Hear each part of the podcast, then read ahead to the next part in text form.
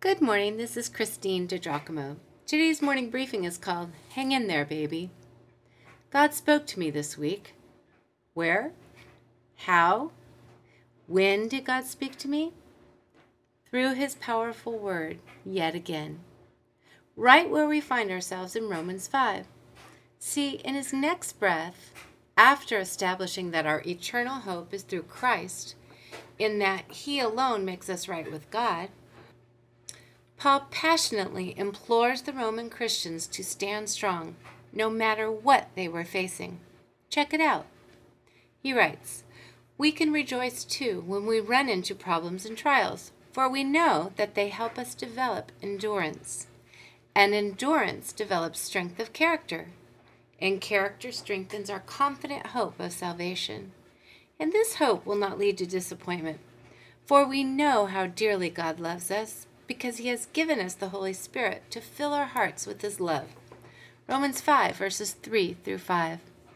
I used to have a pastor who regularly quipped, As I teach you this lesson, there are ten fingers pointing back at me with the same message. Today, that sentiment resonates with me. Is it happenstance that I happen to be really going through it at the time we got to this passage? Or did God orchestrate the timing so that once again the soul of Hebrews 4:12, the word of God is living and active and cuts right to the heart and penetrates our spirits, would be evident. God uses his word to minister to the hearts of those who love him. Paul wrote to an audience of young Christians in Rome, encouraging them to bear up under the intense persecution of the Roman government, as Rome wanted no other allegiance but to Caesar, whichever Caesar was seated at the time. But Paul's exhortation is equally as applicable to you and me. God can use everything that comes our way to draw us to Himself. Times of trial seem to pave the way for greater reliance and greater hope in God. Tough times grow us. Trials teach us to endure and to persevere if we turn to God and reach out to Him for help it grows our faith. And truly, if everything is smooth sailing, we do not really need to trust God for too much, do we?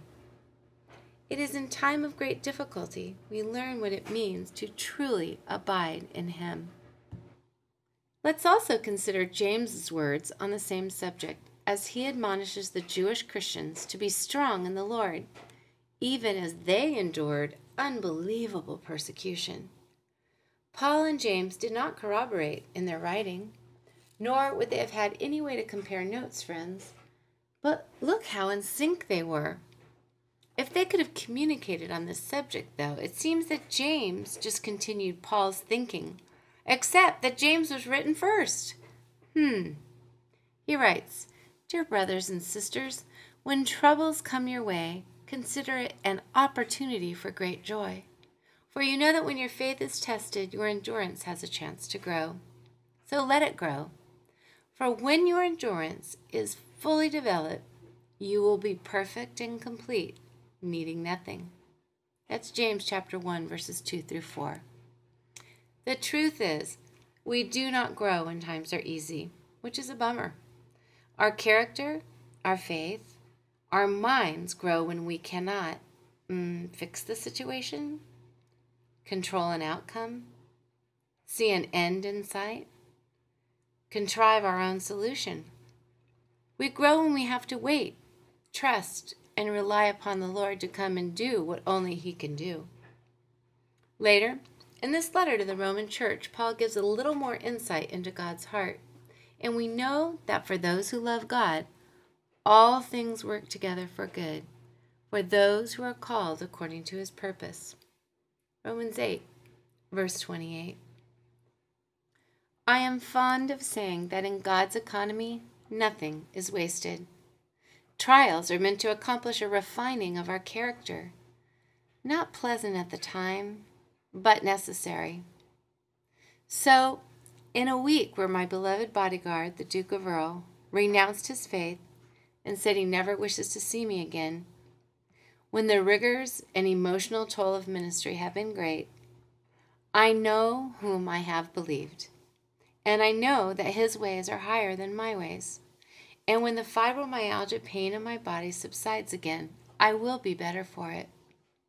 Yes, I know that this is meant for good. So you and me, we got to hang in there, baby.